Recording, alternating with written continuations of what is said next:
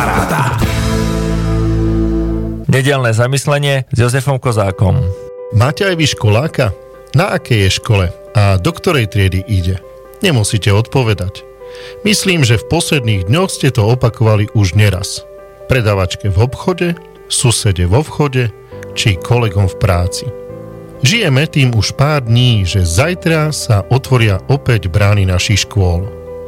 Niektorí sa nevedia dočkať normálneho režimu detí a reagujú na tento fakt slovkom konečne. Iní už dnes prežívajú napätie, ako to ich dieťa zvládne. Predsa len, aj keď to nepovieme nahlas, predsa len poznáme silné aj slabé stránky svojho dieťaťa.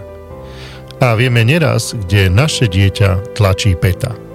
A tak počúvame rôzne rady a skúšame rozličné kroky, len aby ten môj, moja to zvládli čo najlepšie aby sa uchytilo a utiahlo nielen učivo, ale aj nadviazalo potrebné vzťahy a zapadlo do kolektívu. A ideálna predstava, aby to naše dieťa nám urobilo či udržalo to najlepšie meno, ktoré v dedine či v meste máme. Robiť dobré meno však nemáme iba svojej rodine. Veriaci sú pozvaní, aby zrkadlili aj dobré meno Boha. A tak by sme sa okrem iného mali dnes spýtať, ako mám ostať kresťanom v škole, respektíve tam, kde som? Podelil by som sa rád teraz s vami s tromi myšlienkami, ktoré som prednedávnom čítal. Poprvé, odstrán všetky myšlienky na to, že si lepší než ostatní. Si človek.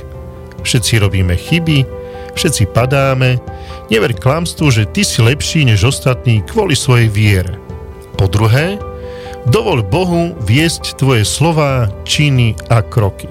Nesnáš sa robiť veci sám. Ak chceš priznať, že si kresťan, uisti sa, že sa chceš skutočne podrobiť Božiemu vedeniu. Nie svojmu egoizmu či píche. Neurob z Ježiša divného kvôli tvojim rozhodnutiam. A po tretie, neizoluj sa od ostatných. Nemusí stráviť svoj čas rohu telocvične spievajúci Boh nie je mŕtvý, on je skutočne živý, aby si bol kresťanom v škole. Snaž sa odstrániť všetky veci, ktoré ťa budú izolovať od ostatných a namiesto toho dovol si priblížiť životy ostatných do tvojho osobného života.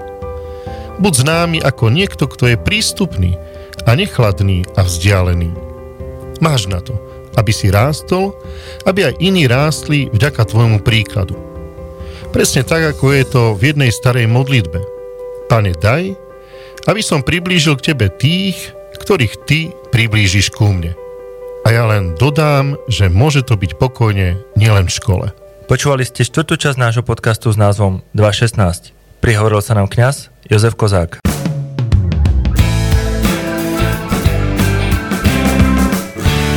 Rádio Paráda.